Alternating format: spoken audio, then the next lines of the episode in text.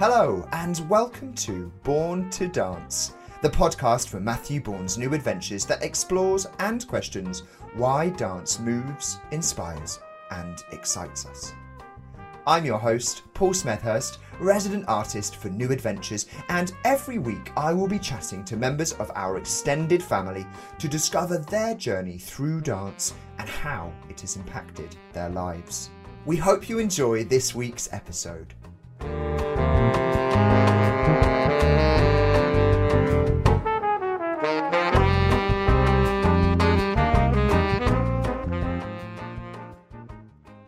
Couldn't launch a New Adventures podcast about the love of dance without starting at the very beginning. It's a very good place to start, as referenced in our first guest's favourite film, The Sound of Music. And of course, it all began with our Commander in Chief, the boss man himself, the incomparable Sir Matthew Bourne. Starting from a humble background of creating shows for friends and family in his living room, Bourne has become one of the world's most popular and celebrated living choreographers. For over 30 years, he has been creating and directing dance for musicals, theatre, and film, as well as leading his own award winning company, New Adventures. To list his multitude of accolades would take a while, but particular standouts include being knighted in the Queen's New Year's Honours for services to dance and making history by becoming the individual with the most Olivier Awards ever. He currently has nine under his belt. so, Matthew Bourne, welcome to Born to Dance. Thank you, Paul. Lovely to be here. Thank you for that rather nice intro. Well, it's very hard to sum up all of your achievements in, in a short introduction, but uh, we will come on to some more as we delve a little bit deeper. Um, right. You won your ninth Olivier Award back in October 2020. How did it feel breaking those records?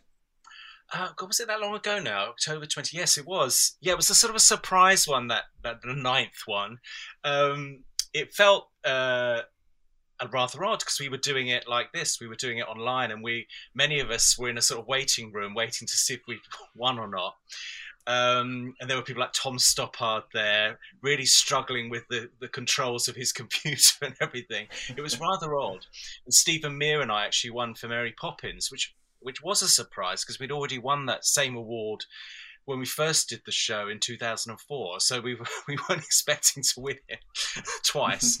um, but of course, we're all sitting there with our nice shirts and jackets on, but with with sort of joggy bottoms or pajamas on underneath. You know, it was like everyone's doing at the moment. It was fun, um, but yeah, it's it's it's crazy, uh, and uh, yeah, it's nice. I I'm, i have to apologise to Judi Dench though because we were equals before this award. So um, I know sorry. she'll be livid. She'll, she'll never she'll never let you live it down. Um, and so I talked a little bit about your humble beginnings at the at the in the introduction, and mm. I wonder what you would tell your you know your younger self if you could go back in time, uh, thinking about you winning all of these Olivier awards and all these you know amazing accolades.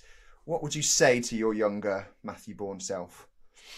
Well, I don't know what I would exactly say, um, but I I know that I would have been it, it was a dream. It was certainly I my life has been the dream that came true in some ways, you know, because when I was a kid, I loved an awards ceremony on TV. You know, I loved watching the Oscars or whatever it was at the time.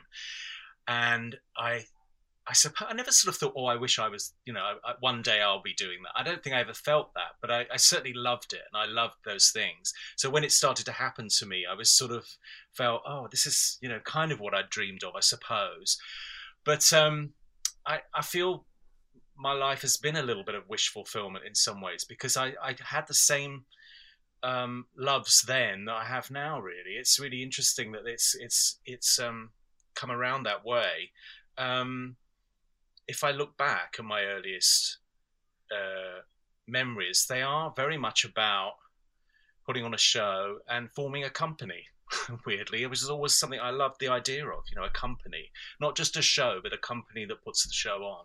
Um, very much part of the way I felt at the time and thought. So, yeah, it's been a, a real wish fulfillment life in many ways. And I've had the pleasure of working with you for, for many years, and I always am struck at how humble and, and modest you are. And I wonder just, you know, where, where does that come from? And, and is that important to you to keep your to keep your feet on the ground, as it were? You know, as you've had so much fame and success. I, I don't. It's hard to say, really. I don't know. I, I know I've never been ambitious. I've, I've never felt that ambitious drive. What I've always felt is that I wanted to do what I wanted to do in terms of um, what I do now. You know, so I was, I was even at the earliest stage. I wanted to put on a show. I wanted to get other people involved.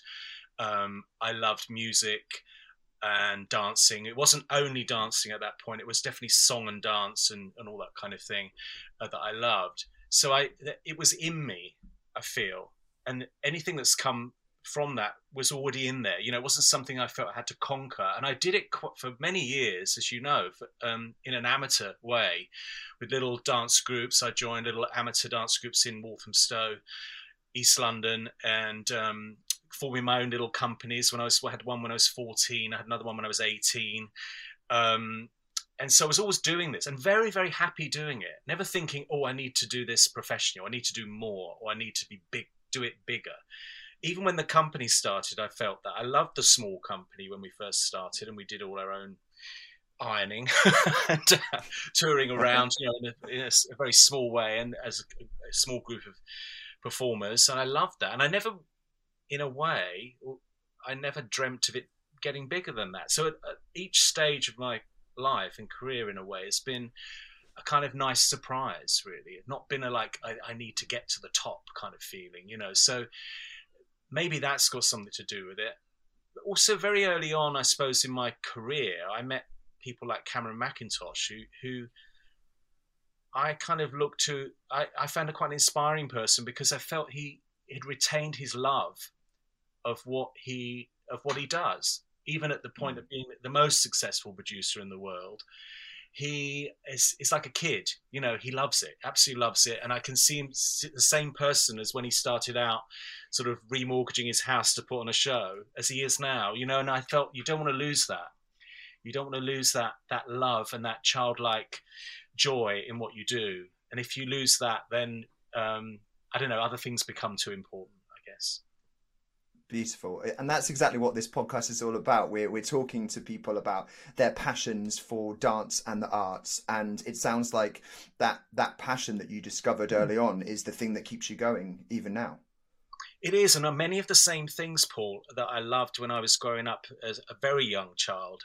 You can see that you can see they're still all there in the work. You know, my very earliest. Mm. I was thinking back uh, about early memories, and you know, the what were the earliest things I saw? And certainly I would have seen Fred Astaire and Gene Kelly on the TV. And it's always my standard answer when people say to me, "What you know, had what's the first dance you were aware of?" And it's an easy one to say, and of course it's very true because I saw those films on the TV. But also, I think maybe even a little bit more importantly, uh, early on, I got to see the first runs in cinemas of some of those films, like The Sound of Music you mentioned, but also Mary Poppins um, I probably saw when it came out when I was four years old, you know, four or mm. five.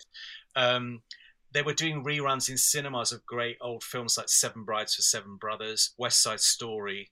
Um, I would have seen in one of its sort of recent, uh, more early on reruns. You know, it came out in 1961 when I was one year old, uh, but I would have seen it probably when I was about six or seven, probably. Mm that you can see these pieces in my work still. So was, the other dancers I would have loved are people like Russ Tamblyn, who I've you know since made uh, friends with in Los Angeles, has been a great thrill for me in Seven Brides and West Side Story. Mm. Um, Dick Van Dyke, I probably was my hero when I was very young. You know, um, I wanted to be like him. So uh, yeah, the passion has been there very early on, and it and it has changed and and grown.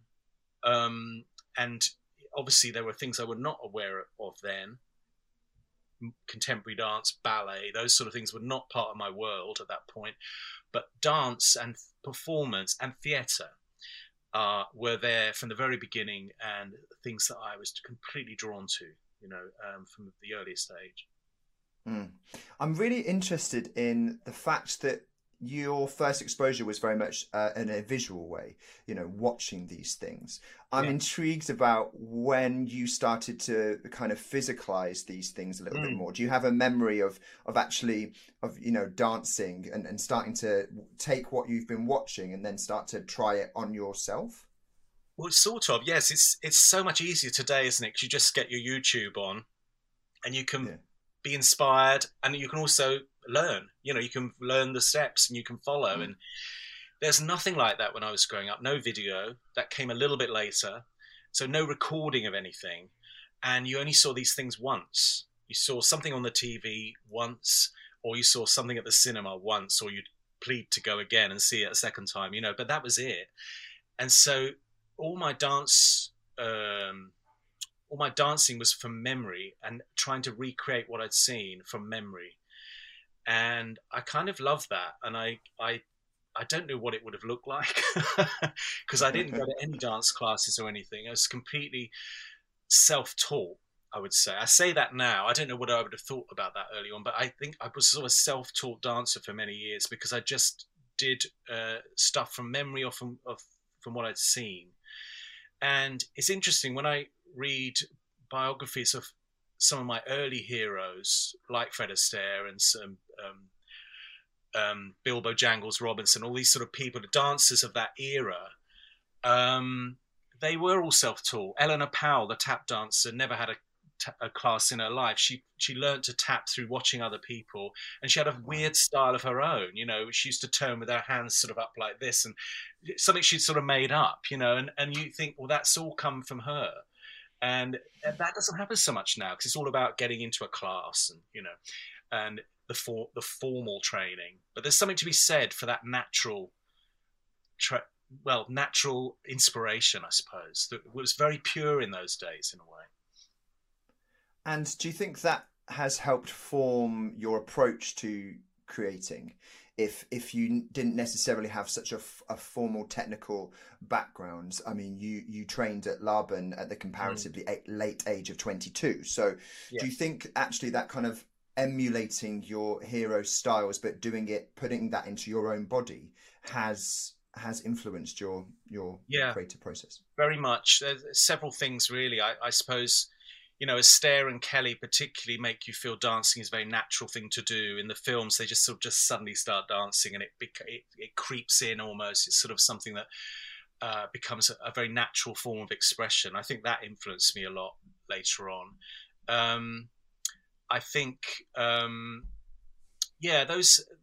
I think forming a style very much came from being feeling very free about the sort of styles I was working. So most of our shows you know have lots of different styles within them. I don't feel I'm any one thing because I don't particularly feel trained in any one thing. Actually, you know, at Laban we did ballet and contemporary and we did lots of other things as well and I, I'd always loved a lot of other kinds of dancing before that so it's very of eclectic and wide and I think possibly if I'd gone into a ballet training at, at the age of six or seven or something I probably would only be familiar with that I would have lost all those other inspirations maybe along the way, you know. Um, so I think it's always felt it's a good thing to have had such an eclectic background in theatre and dance, you know, to bring to the shows that we do now. Yeah, definitely. And I guess what's what I'm intrigued by is is your your schooling in Walthamstow, and uh, whether there was you know any dance. Did, did did you have dance lessons at school? Was that something that existed?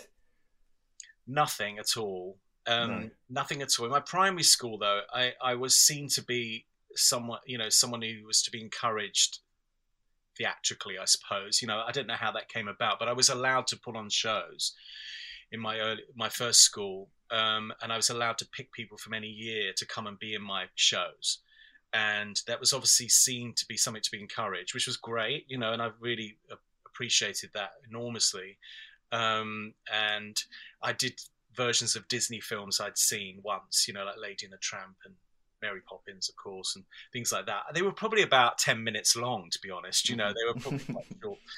Um, but they, they they'd pile in all the other kids to watch them in in assembly or something, you know. So I had that opportunity, but there was no formal dance uh, um, or, or, movement or drama even actually or anything like that i found those things outside of school certainly when i got to my next school you know um, when i was 14 onwards there was nothing at all really nothing um, and everything i had to find everything outside of, of um, school and i really didn't like school very much i hated hmm. school mm. in fact mostly i really i didn't think there was anything there for me at all and particularly at the age of I think it was 14, uh, 14 when I went to an all boys school. Uh, I I don't like to run it down now because the school's been amazing to me since in recent times. The Mon- George yes. Monoux they've been amazing, and it's an amazing place now that does everything that I would have loved to have done when I was there. But at the time, I didn't enjoy it very much, um, and uh, so I, I, I sought my um, pleasures outside of school which you know it was um, a good thing as well. You know, because you I didn't just sit back and do nothing. I, I, found a way of making it work for myself and form my own companies and um, youth clubs and uh, the local church I used to go to. I was I was in the choir at the local church, the local Methodist church, Amazing. and I went to Sunday school and things. But they also the choir used to do shows uh, once or twice a year, as well as singing on a Sunday hymns. Um, and I, that's the bit I loved. You know, I think that's why I went. Yeah. Really.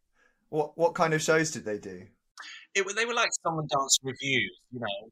And I got my first chance to choreograph what seemed like on a proper stage with an audience then.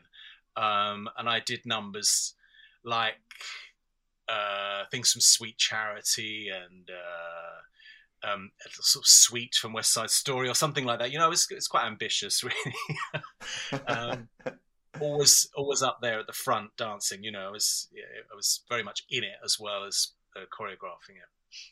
That's such a great image. Was this at the church? Is the, are you doing West yeah, Side the Story? Church hall. Amazing. It's still there. I'd love to go in one day and see if the stage is still there. You know, uh, I did. I had so many lovely moments there that I've in my childhood. Yeah. And could you pinpoint a, a feeling that that dancing gave you? Uh, I'm intrigued about the you know the kind of uh, effect that dancing has has on us, you know, emotionally and and sort of psychologically, and and and whether you could sort of pinpoint that what was mm. that feeling that made you so resilient, I guess, and so creative to to think outside the problem and and start making your own your own stuff. Yeah, I mean, I felt I felt I didn't like using my voice. That was one thing that that became clear after a while. When I when when I reached adolescence, you know, puberty, I I uh, I didn't like voice. I didn't like speaking. So movement seemed to be something I could release into and, and express myself with in a way that that felt comfortable to me. Um, so that was that was one very important thing I think that made me veer towards that. I, I remember an early performance um, that I did when I was playing. You may have seen pictures of this. Where I was the Sugar Plum Fairy in the local scout group gang show, and I was. I, oh yes. I looked like the only. There's pictures of it. I look like the only one who's taking it seriously, loving being this ballerina sort of thing. Um, but I do remember very strongly the smell of the makeup and the, that whole sort of roar of the grease paint, the what is it called? The smell of the grease paint, the roar of the crowd, that thing. Mm. Really, I remember it now. The smell of the costume and the makeup and everything. I sort of love that atmosphere.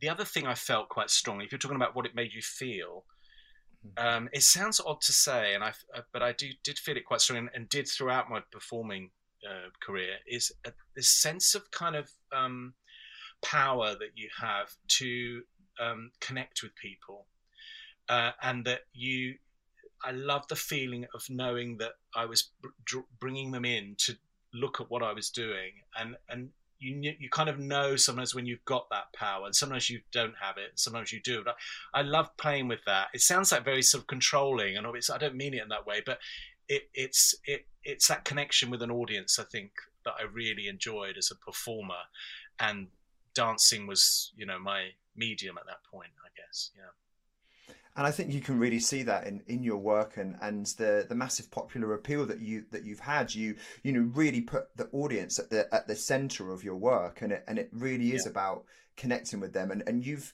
you've sort of broken open the dance world in terms of bringing new audience in um, to dance that I actually have a quote that, that I read of yours that that said that people strangely revere dance. They they see it as as sort of mysterious and maybe a little bit inaccessible.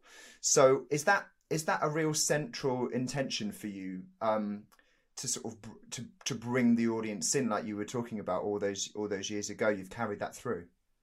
Yeah, it's not it's not uh, completely calculated in that way. It's sort of it's something that comes naturally to me, and the, the, sort of thing I like to do. And I like the clarity when it's needed. You know, not always. It's, not everything has perfect clarity because sometimes you want to have your own idea about it, and that's brilliant. That's what dance is so good at. Um, but I like to know that that's the moment when I'm letting the audience have their feeling about something, and I also like to know when I'm telling them something they need to know and so that kind of that kind of clarity and that kind of connection with an audience is something I've had a sort of lifelong fascination with, really. And I think it's the thing I miss most at the moment is that connection with an audience. Even when I'm, though I'm not performing, being in the audience as a company, having that connection as, with an audience is terribly important to us as a company. I think, and to me as a, a creator of work. Mm, and why do you think that your work in particular reaches them or, or speaks to them in in comparison um, to some some other dance works maybe? Oh god there's so many things paul. It it, it there are many things. Um, one is telling a story which everyone loves you know and if, if you can tell a story then you've got people hooked to a certain extent. It's characters that people can identify with in a way uh, and and can be clearly say who they are.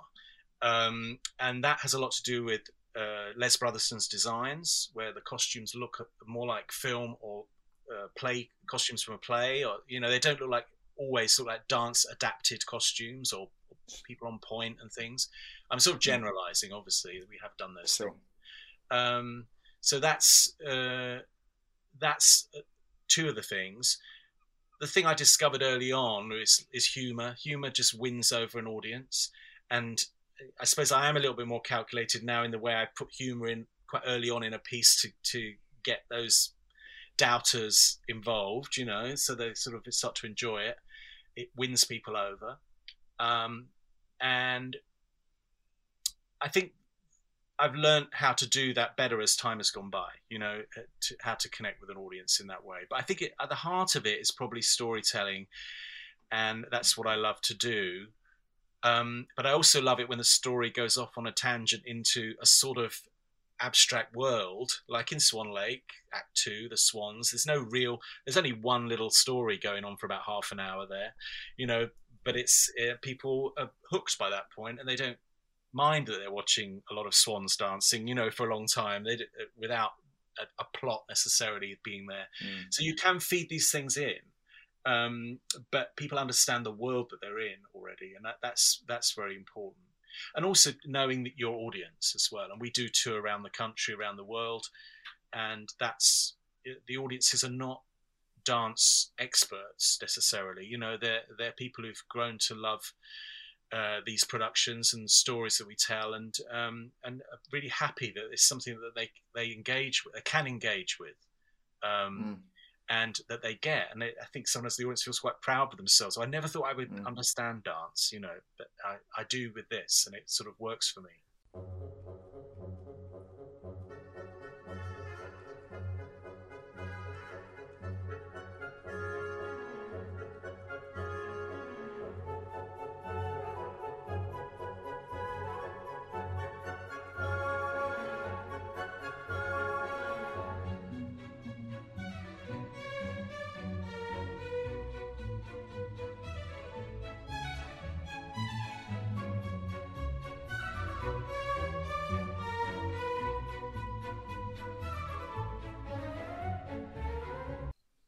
Almost feels like you're you're talking about creating work that would speak to your younger self in a way it, you know in terms of the fact that maybe you didn't have that dance knowledge and training but you had that love of of, of stories and, and films and being taken on a journey.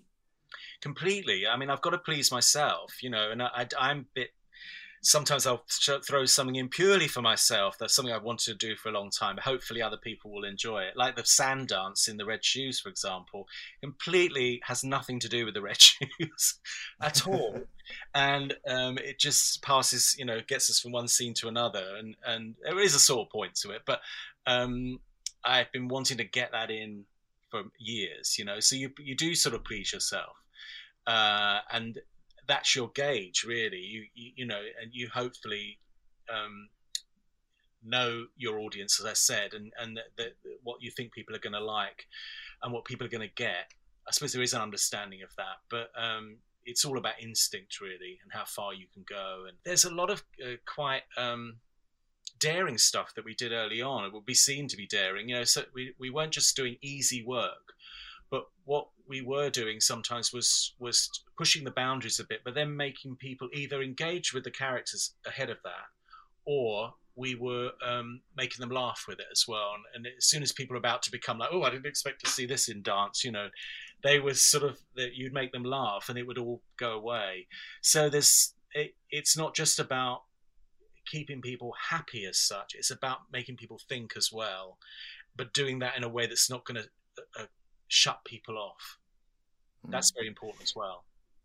Yeah, it, I just think you you really encapsulate that so well. I read uh, while I was researching for this podcast, I read another quote that was talking about your work and saying it's not highbrow or lowbrow, but it's all brow, uh, and I really I really love that because it is. It's just being open um, for everyone, and I think sometimes dance can feel very alienating uh, and you bring you know so many new people to it. And i just that really thank you for that because i was one of those people.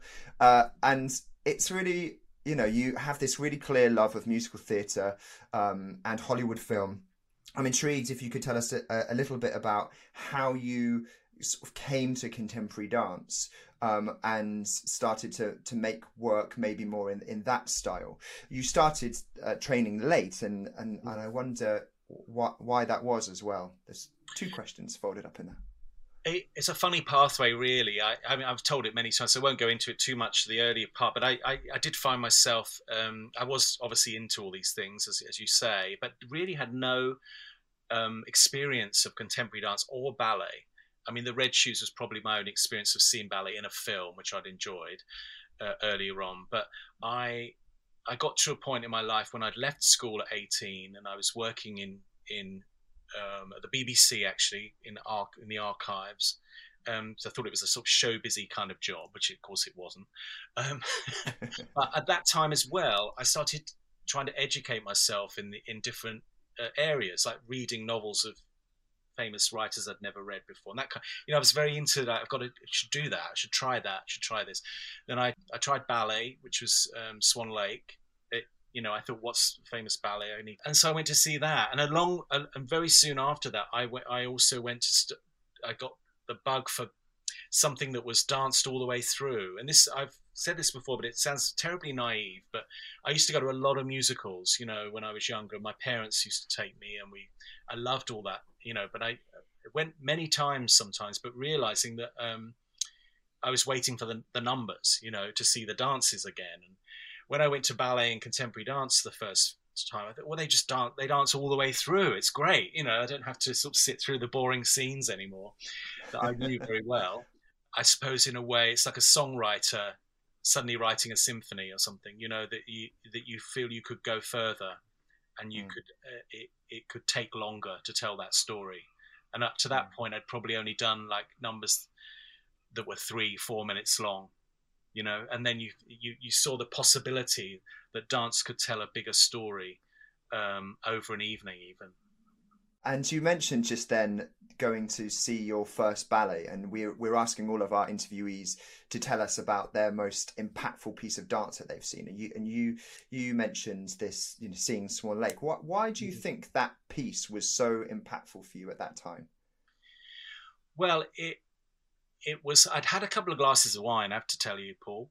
Um, before always helps. it did help quite a lot because it felt like this incredible dream, you know, uh, that happened in front of me. I love the fact it was well. I, the music was overwhelmingly good, for one thing, and it was mm. played live, and I was at the top of Sadler's Wells, you know, so it was all the music was coming up at me. Um, I love the the what I felt I was seeing was a recreation of a piece of history. I, probably not completely true, but at the time I felt this is this is Swan Lake. It's this it looks like it did hundred years ago. You know, um, I wasn't aware of different productions and things, so I felt as I was seeing this piece of history that's been uh, preserved, and I loved the star system in it in a weird way because I'd always loved that with movies. I'd love stars and the way it presented people like stars, and it was mm. very glamorous. And I say all these things because it's not what people normally say about ballet. You know, they'll go, "Oh, it's, it's so beautiful," and you know, but it actually had a sort of a, it had a different effect on me. I, I remember thinking that the the swans I thought all the movement was going to be very slow, and when they came on in their zigzag entrance and things like the cygnet dance were very fast. And I thought, oh, I wasn't expecting fast, you know, to move that quickly. Um, all things like that, you know, they were just sort of revelations in one afternoon. Um, it was a matinee, I think, um, and yeah, it was. I was on my own. Um, and then I went to see it again, but not that production. It happened there happened to be another production on at the Royal Opera House. Royal Canadian Ballet were were touring, and I went to see it again. I thought I was going to see exactly the same thing because I'd seen Swan Lake. I was going to see Swan Lake again. It doesn't matter whether you see it at Sadler's Wells or the Royal Opera House, but of course it was very different. The first production I saw was I think a Peter Darrell one, which was all opium dream and all this sort of ideas, you know, and, and this one was a little bit more conventional maybe it was still sort of the same but different. And I realized then you could tell many different stories through that music. And I suppose I not that I'd ever dreamt of tackling it at that time. um, it was sort of it was embedded in me that it, not all Swan Lakes are the same. I guess. Yeah, so that wasn't the moment where the idea popped into your head for, for obviously your famous no. version. It oh was, God, no. no. That would have been ludicrous. yeah. I hadn't even, you know, was, dance training was years, still years away, you know. Um, but what it did in it, uh, what it did uh, kick off for me while I was working, and this is another interesting thing that actually may not have happened had I been in training at this point. I just went to see so much because I was working, and I go after work to see things at Sadler's Wells, Twyla Tharp, Merce Cunningham, all the, all the contemporary visiting companies, the London Contemporary Dance Theatre I loved, Rambert, and then lots of things at the Royal Opera House, lots of uh, Ashton and MacMillan and all these choreographers that told stories through an evening. And seeing them many times, it went into my brain and stayed there really. And I, and I still call upon all those things now, you know. And I may not have done seen quite so much as I did if I'd been, you know, in full training at that point. Yeah, definitely. Being a student and having to pay those bills and and work financially so yes, hard. Of course, yeah, yeah, yeah. And do you still like to go and watch other people's dance productions? Obviously, not right now because we are recording mm. in hmm. lockdown. But um, Is... interesting question. Um, you find yourself. Um, yes, I do. Yes, uh, uh, some things, but I I do these days. I'm a little bit like, why do you love dance? And I, I always say, well, I don't love all dance. I love the dance that I love. And it's the mm. same with musical theatre. It's the same with music. It's the same with anyone, you know. But somehow you're supposed to love dance. I love it when it just and when I do just love it. You know, I, I, I it right. can still transport me, but it gets less and less as time goes by a little bit. You know, and I, I kind of know the things I suppose that will do that for me and the choreographers that I love in particular.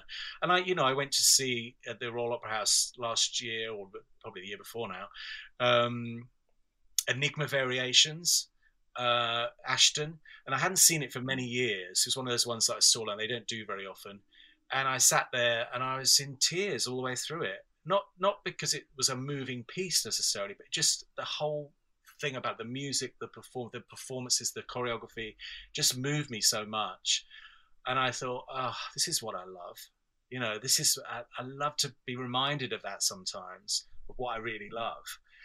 But I do love watching the performers. You know, I love watching people um, get inside a role. You know, and, and develop as I lo- that's one of my big loves at the moment is, is the development of mm the young artists, you know, that come to us, and um, I get enormous pleasure from that, and I can watch those things again and again, and and uh, really um, work with them on that, and I enjoy that. Obviously, it says a lot about your your sort of character and and your investment in you know your your your dancers, which is such a big part of what you do. That kind of um, development of the of the next generation, as it were, and you know, lot, I think a lot of choreographers often can make a piece and then never revisit it.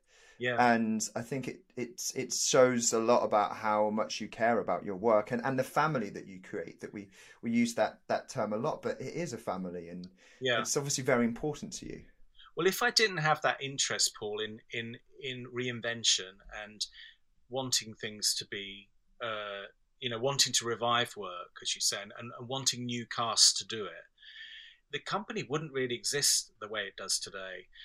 Um, and I I love the uh, I love I've always loved it, and I don't do it as by any means as a chore. I love I love reviving work, and I love trying to make them better, and that is why this family has got bigger and bigger because the history of the company started as a group of friends, you know, and it's it, it had that family feeling, and we've kind of managed to maintain it beyond that. And one of the ways we have managed to do that as as much more time has gone by. So there's a whole generation of dancers now who don't dance full time anymore, but do still work with us and do lead workshops and do projects. And so the family is, is still there. You know, it's just got mm. bigger and more people involved. And uh, well, I hate it if we ever lost that. You know, I think that would be the time to stop. I think if it became too like there was a one point in our history, you would be maybe unaware of it um, from in the middle of when when we formed New Adventures, actually around you know when we changed the name from Adventures of Motion Pictures to New Adventures, there was a move within the board of our company at that time, not our current wonderful board that we have, but the um, uh, to oh we should reproduce Swan Lake around the world. You know, you should have it on here and on, there, and then we should reproduce this production to have a West End this and. Mm. And it was so anti-company somehow. It doesn't matter if you're not there. You know, you've got you've got all these people who can stage it for you and stuff. Um, and it, for me, it, I felt every performance needed to feel special. It, you needed to think you were seeing New Adventures, the company. Even though sometimes we have two shows, we make the, it feel like the company is just split into two, and we've got that happening. Um, but you're still New Adventures. You're not. This is the main New Adventures. There's another lot doing this. You know, it's you're part of New Adventures, and I that was a time when we could have probably been become more commercial, um, made a lot more money, I guess. Um, but I resisted that strongly, and um, we've still managed to maintain that company uh, feel. And this is when you come to see us, you see New Adventures, the company. Yeah, and so you talked there about um, that investment about uh, within those those younger sort of dancers. Why do you think that's important to, to you? Um, what what do you think you that kind of legacy or that, that you're trying to sort of maybe teach them or, or, or, or bring out in them? Well, I suppose we're the only company that truly does what we do. It's our, our own particular style of work. So you, it does need that nurturing and that training and that, that development within the company. You can't just keep staging things with a whole bunch of new people and expect it to be on the same level, you know. Mm. So it is about a, a journeying through. Um, and also, I feel in bringing in, uh, as we have over the years, the standards of, of uh, technique and performance and stuff have got stronger and stronger and stronger. I think, partly due to people being drawn to the company. You know, they see the kind of work it is and they want to be part of that. Um, but that's also up to our game. So it's not all coming from my side. It's sometimes coming from the performers as well who come in and you go like, wow, they're so good. We, we can make this better now. We can mm. improve this. We can take things further the acting performances. You know, it's something um, we've learnt about on the job, really. And I think that's become sometimes comes through the honesty of a particular performer um, that you think, oh, you can go, we can go deeper here, maybe. You know, and that's that's been a, a something to learn along the way as well.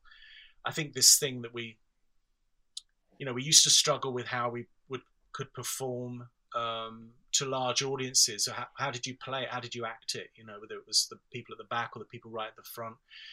And we made a, a revelatory, revelatory discovery that if you're honest and truthful in your performance, then it works for everyone. You know, it doesn't. It's not about big or small. It's about truth, and that's mm.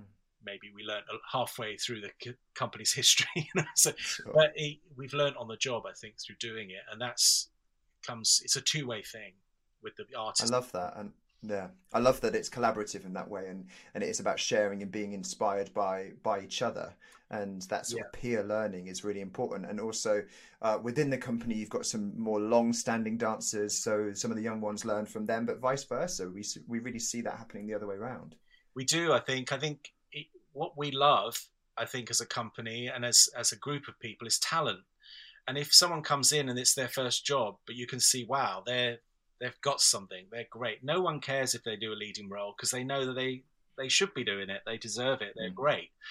So and we don't have a hierarchy hierarchical system in, in new adventures as people may not realize. In some ballet companies you have your principals and your uh, soloists and your very various uh, degrees within the company. We don't have that. We have principal roles that are for that night's performance these people play the principal roles so they are the principals. And you know i don't mind when people call themselves a new adventures principal because it's true.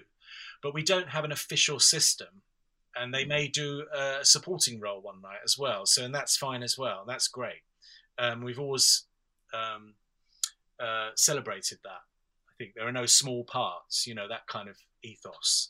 Um, so i think that's helped the company as well become uh, more of a unified group of artists i think And Definitely, and it's almost a, li- a little bit like continuing your training. I think when you join New Adventures, which is which is really exciting to think that you can you can go into a company and yes, you have to be at a certain level, but you're almost not you're not expected to be perfect.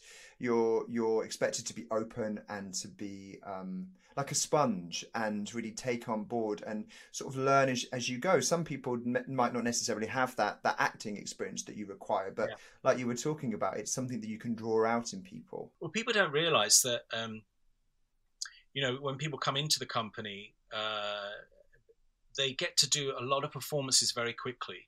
They're in at the deep end. They may do more performances in two months than some other dancers do in two years. You know it, really is incredible that they learn on the job and we've seen it many times haven't we paul that you, you bring in uh, raw talent and by the end of a tour they're doing things you'd never have dreamt they were doing and really taking on roles and acting and believing in what they're doing and their technique gets better because they're working every day and they're finding a way of finding a way of doing that. It doesn't suit everyone as we know as well. You know we say this especially with swan lake when we do get a, a big intake of, of young dancers into that company we keep saying it's hard work. It's not easy. It's it, it really um, is a tough show. We do a lot of shows. It may not be for you. We do a long long tour you know and it, it it, it doesn't work for everyone but most people in our experience i guess thrive on it and it's what they really want you know and they love it. They love the hard work. Um, and uh, we've seen many people go from being complete beginners really to being really skilled performers by the end of a tour. It's amazing. Matthew, I'm going to move on. Uh, it couldn't be a podcast called Born to Dance without us touching on on music, and Mhm. we've already spoken about how integral that is to, to, to your inspiration and your and your and your creative process. But I'm interested in what would be your favorite piece of music to dance to. We asked you this beforehand, yeah uh, and we're going to play a little snippet of your choice. So this is "Put on Your Sunday Clothes" from Hello Dolly.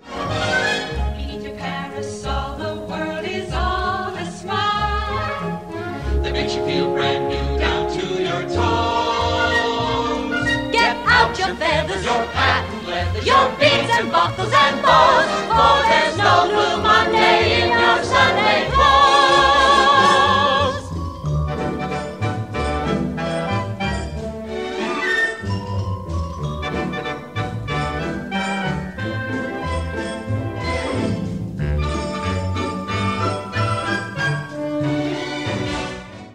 amazing! Tell us what what make what do you think of when you hear that, and why did you pick that song? Well, I love that you can hear Barbara's voice above everyone else's in that. That was wonderful. Um, She's singing out strong. I love it. yes. Um, well, I, I, I think the reason I chose that because you said what's what is it that makes you want to move and what makes you want to dance, and, and Arthur and I spent an enormous amount of time together in the last year, um, which has been great actually uh, at home and preparing a meal or doing on cleaning day. The thing we love to put on is good old fashioned Broadway musicals. Um, mainly, our favourite is Jerry Herman musicals, who who uh, did the music and lyrics to Hello Dolly, Mame, La Cage aux Folles. They're they're amazing. These they they really keep your spirits up, and we kind of want to. You, it would be hilarious if you saw us sometimes because we sing. I wish I could. I wish I could be a, a seagull on your balcony, just like looking in. I would, lo- I would love that. What are you? Is it just like free form? Are you just just having a boogie and, and having a laugh? We'll come together for a little partnered bit, you know, on the Oh. way from one room to another, and we laugh a lot. Um, Dreamy. and we love singing along a bit. Um, our dog quite enjoys it as well. He's a bit freaked. Sometimes he'll join the group. You know, he'll join us in a dance. it's all a bit mad, to be honest, but it's it's fun. And I used to have um, and my previous dog, Mr. Eddie, used to love uh, the song "76 Trombones," and he used to like to march, and I used to march around the house with him following me, and that was that was fun. But that uh, Ferdinand isn't so into that. He he um, just stares at us as though we're mad. I think. He needs to work on his marching. Yeah, noted. But it's I've still I've never lost that love of those sort of shows. Really, that's my go-to happy music. Yeah. And that's it, isn't it? You, it, it brings you joy for, for people listening. Uh, I can see Matthew, and he's just beaming, and, and I am too, because it is that infectious. It just sort of makes you want to just be, be happy.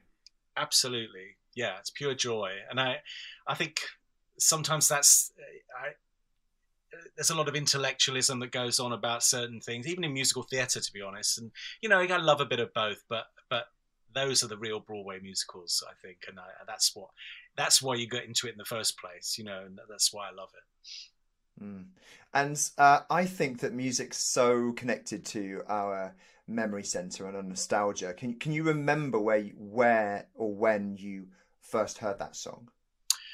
Um, well, I, I, not exactly, but I do remember going to the cinema to see the film of Hello Dolly when I was when it came out, and I, I went um, to the Granada Walthamstow, which is a lovely old cinema, which I, hopefully they're they're they're refurbishing at the moment. Um, real old school cinema, uh, and I for some reason they used to have continuous performances then and um, and you didn't pay to see one show. You just would go in, and it, it would be at any point during the film. Sometimes weirdly, and I remember going in just as the Hello Dolly number was starting and seeing that gold dress Barbara in, and um, just being transported, you know. And I and I, I sat and watched the film two and a half times. Uh, that one first time was so good. um, so I remember I and I and I would have probably come home and tried to um, uh, be Barbara. I'm, I'm afraid, and um, uh, Oh And- no, don't be afraid. That's brilliant. I'd want my parents to buy me the, the soundtrack, you know, so I could sing along. And um, yeah, yeah, amazing. Gorgeous. Uh, and I've never lost that. I love I, I love those things still, obviously. Gorgeous. Music is so vital in your creative process. Do you have any musical training? Because when I've seen you work, you you are you I do think you you have that musical brain and that musical sensibility and understanding of, of sort of time signatures and, and rhythm and, and phrasing and where does where does that come from? It's sort of um, I don't have any training at all. It's un, it's self taught again uh, a bit. It, it's a it's a uh, I feel it, and I also have uh, apparently I have good pitch. I can pitch a note as well. Um, it maybe just a sort of a natural thing, but um, I, I had a conversation with um, our first conductor for Nutcracker, uh, David Lloyd Jones, who's a real Tchaikovsky expert. You know, we were lucky enough to have him for our Edinburgh Festival performances. when We first did the show with Opera North, and I'd worked out all the score as I'd heard, as I hear it. I do my little grid system with counts, and I remember him coming into the room and going, saying, and I, me being quite embarrassed because I was counting for the dancers, and I thought, well, it's probably I'm doing it all wrong, you know. And I said to him, "Oh, so I'm so really sorry. I'm, I'm not a musician. I'm, this is the way I hear it, you know." And he said, "Absolutely right." He said, "You, you this is absolutely the way you should do it. You're you're hearing it the way an audience hears it." And you're going with the emotional line of it, or the melody line sometimes, or the. Um, uh, he said, "You're you don't want to uh, appreciate this music in, with in choreography as a musician. You want you want to uh, hear it like the audience is hearing it. And he said, "Absolutely right. Go go ahead." You know, and so it gave me such confidence that what I was doing was was okay. That I've never worried about it since, really. Um, mm. And I don't worry that I'm I'm doing the wrong time signature sometimes, or um, what it, whatever it may be. I don't know the names of all the instruments, and I, I, I really have very little knowledge, to be honest. It's just the, the feeling of it, um, and the way I've my plots come about for some of the more famous scores that we've worked with are through um, listening to that music again and again and again to the point where I can get rid of the images in my head that I maybe know of it already and try and imagine a story through the music. So you you do get to know it really well, but more from a from a, an emotional storytelling stance than from a hmm. technical mm. one.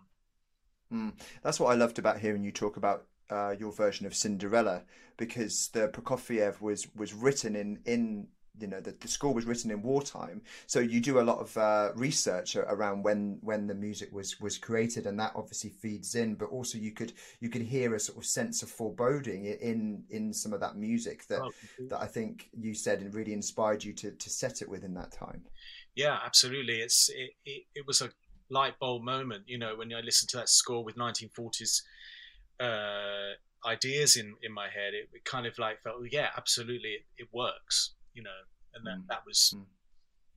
the the trigger for that piece.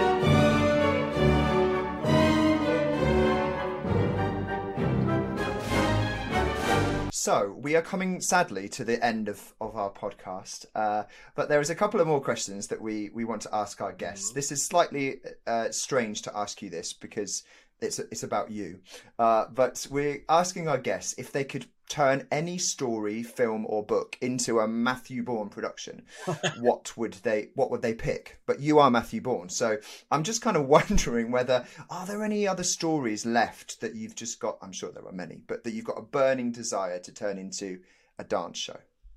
Uh, not many actually. It gets harder to find them, you know. And I'm sure there are lots of good ones, but I I rack my brains like crazy, you know. But I think uh, the one I have not really touched on is Coppelia, and I have got a little idea for that. The sort of horror movies and um, uh, a wax set in a waxworks or something like that. Something a bit creepy. I don't think we've ever done a truly sort of slightly eerie, creepy, scary piece. That might be mm. fun.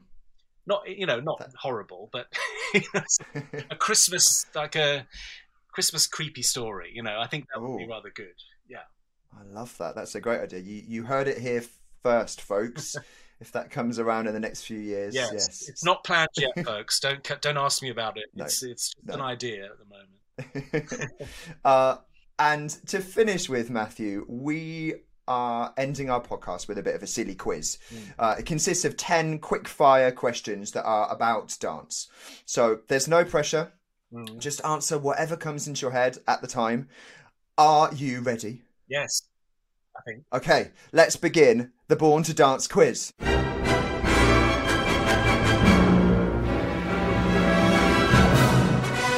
Question number one. Whilst Matthew Bourne has run a dance company since 1987, the name New Adventures wasn't the original name. What was it called before? Please get this right. Adventures in Motion Pictures. Correct. thank, thank you. Well done. Uh, question number two: Grande and Chico are two versions of what type of Spanish activity? Oh, uh, flamenco. No. Yes, Oh. absolutely right. Well done. Yes. Question number three: The patron saint of dancers and actors is who? Oh goodness, it's um. Oh. No, it's gone. Oh, No. sadly not. It is Saint Vitus. Oh, I didn't know that. Didn't know that No, one. no, there we go. Learned something I new was again. going to say Tony Uh, but that's not a saint. Sadly, I wish it was. Uh, question number four. In 1962, Little Eva introduced what new dance? The twist. Ah, sadly not. It was the locomotion, Oh, yeah. made famous by Miss Minogue. Yes, yeah. Uh, question number five. Matthew Bourne, you have created productions to the ballet scores of great Russian composers Tchaikovsky and Prokofiev. But which of the two composed more ballets in their lifetime? Ah, I. It's, I don't really know for definite, but I think it's Prokofiev. Correct, yes. Prokofiev composed eight, whilst Tchaikovsky only did three. Yeah. Question number six, staying with the Russian theme, the Bolshoi Ballet at the Bolshoi Theatre in Moscow is one of the world's most famous ballet companies. But what does the word Bolshoi mean? Big or grand? Oh, absolutely right. Well done, yes. Question number seven, what are Hamilton House and Petronella? Hamilton House and Petronella. It's ringing a bell, isn't it? I don't know. Dance schools? I don't know. No. Not ringing a bell. Sadly not. It's not ringing the correct bell either. Uh, it's they are Scottish country dances. Yeah, Scottish country dances. Uh, question number eight. What was the name of the beguiling gypsy dancer in The Hunchback of Notre Dame? Esmeralda? Absolutely correct. Question number nine. Which 20th century ballerina was later edible? Pavlova. Absolutely right. How delicious. And finally, question number 10. According to folklore, which hypnotic dance can cure a spider's bite? Oh. A belly dance? that I want to see. Sadly, it was the tarantella. Oh, but the next time someone gets bitten by a spider, I'm just going to start doing a belly dance in front of them and see if that helps. Um, Matthew Bourne, you got six out of ten correct. Not Oh, bad at all. what a relief. A very, That's, it's a very valiant effort there. yeah, that's very that's very difficult, Paul. Some of those questions. Well, we're gonna see, we're gonna see how everyone else gets on, and we're gonna do a bit of a leaderboard, and and uh, it's just a bit of silly fun. So, Matthew Bourne, it has been such a pleasure to chat with you about your love of dance. Thank you so much for coming on the podcast. I hope you've had a good time. Thank you, Paul. Really enjoyed it. Thank you.